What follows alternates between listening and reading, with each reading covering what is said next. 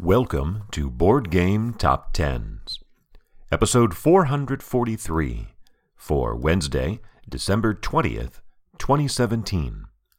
This is the BGG Page Views edition. We have 19 games over 20,000 this week, which is the most over that threshold going all the way back to December 17th of 2016, so a full year ago. We had 22 that week.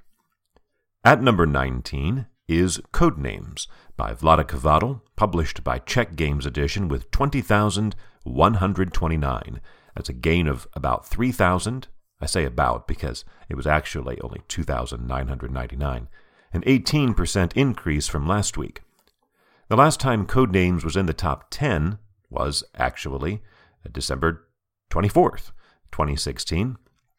That's when it began a three week run in the top 10. After dropping from number 5 to number 10 last week, this week down to number 18 is Star Wars Imperial Assault by Corey Konieczka, Justin Kemppainen, and Jonathan Ying, published by Fantasy Flight Games with 21,310. That's about 1,200 more than Codenames, down 5,000 or 19% from last week.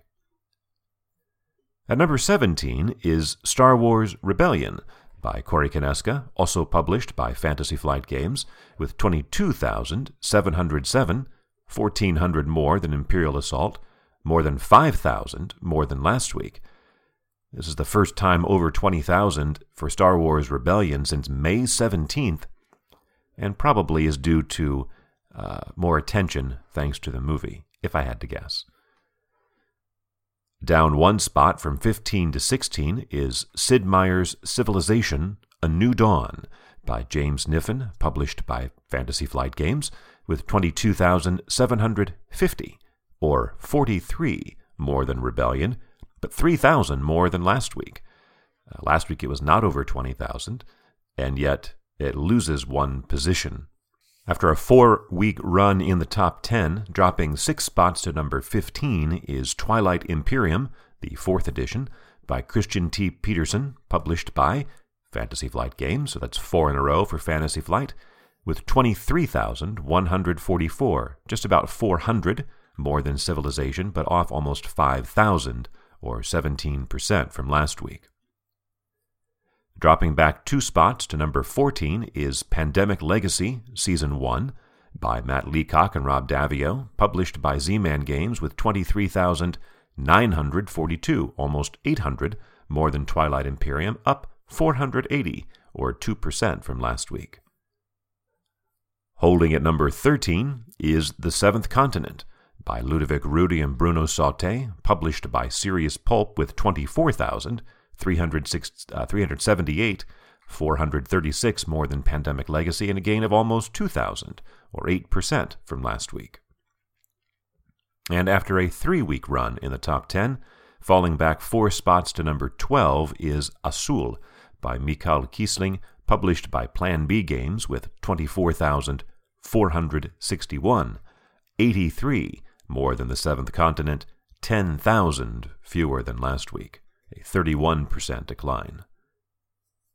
At number 11, for the third time in the last five weeks, is Arkham Horror the Card Game by Nate French and Matthew Newman, published by Fantasy Flight Games with 24,724, about 350 more than Azul, down about 500 or 2% from last week.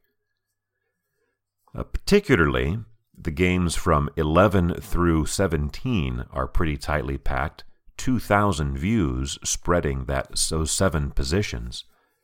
The gap is well over 5,000 into the top 10, so a clear demarcation between 10 and 11.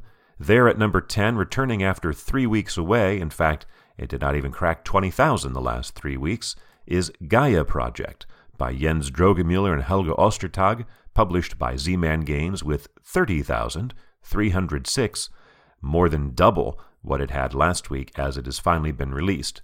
This is the sequel to Terra Mystica.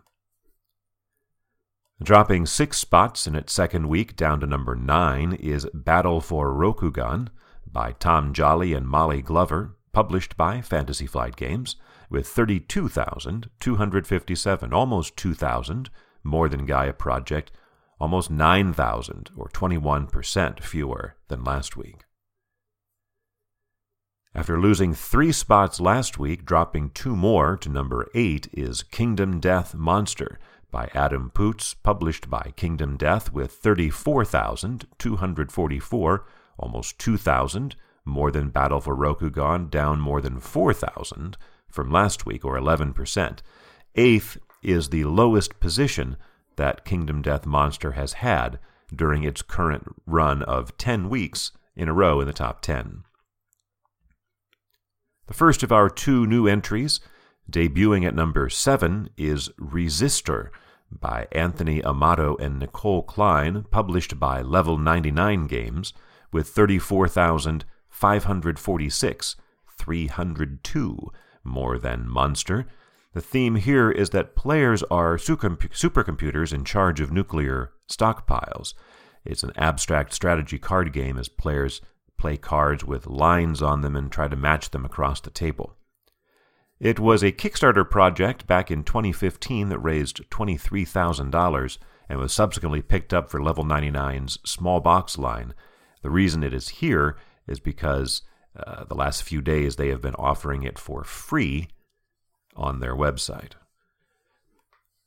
And the higher of our two debuts is at number six Dinosaur Island by Jonathan Gilmour and Brian Lewis, published by Pandasaurus Games with 36,528, about 2,000 more than Resistor. Uh, players, according to the BGG entry, collect DNA, research the DNA sequences of extinct dinosaur species, and then combine the ancient DNA in the correct sequence to bring them back to life. And they have theme parks where they put them. Yes, it's sort of like Jurassic Park, the game although it is not Jurassic Park. It involves dice rolling, set collection, tile placement, and worker placement. It was a Kickstarter project that funded with over a half a million dollars back in March and is now arriving to backers four months late.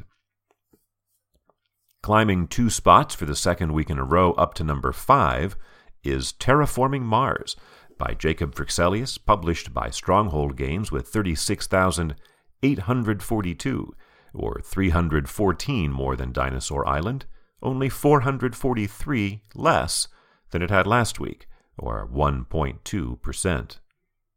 After two weeks at number two, sliding back to number four is Fallout by Andrew Fischer and Nathan Hajek, published by Fantasy Flight Games with 39,085 views, about 2,000 more than Terraforming Mars, but down a substantial 27,000 or 41% from its performance last week.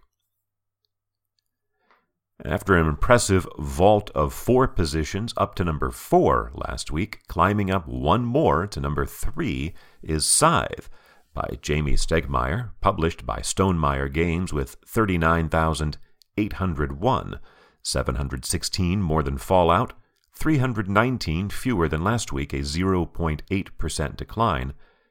And it is the first time since July 26th, or five months ago, that we have not had the number three game be over 40,000 views. And yet, the tightness between these top 10, uh, from number 3 to number 10, spans about 9,000 views. And particularly from number 2 to number 6, the gap is only about 3,000, or rather, number 3 to number 6, only about 3,000, which is very competitive. And then you have to go back five weeks before that to June 21st to see the last time Scythe was as high as number 3. And yet, jumping three spots to number 2 is a follow up to Scythe, no relation, except by its designer and its publisher, Charterstone also by Jamey Stegmaier and published by Stonemaier Games with 48,422. Now, last week, uh, Scythe edged out Charterstone by less than, or right around 400. Uh, this week, Charterstone beat Scythe by well over 8,000, a 22% increase. This is the first time, it's its sixth time on the chart, but the first time it has had back to back weeks on the chart. That's understandable since it is now released. Number two is the highest position it has seen yet, and 48,000 is the most views that it has had yet. However, uh, the number one is our reigning juggernaut. There for the ninth time in a row and the 33rd time overall, it is Gloomhaven by Isaac Childres, published by Cephalofair Games with 126,270 views. So that is 78,000 more than Charterstone, actually an increase of 5,000 or 4.3% from last week as it notches number 9 on the most views list. 126,000 is its second best performance during its current 9-week run at the top. It had 136,000 back on November 22nd. For Wednesday, December 20th, 2017.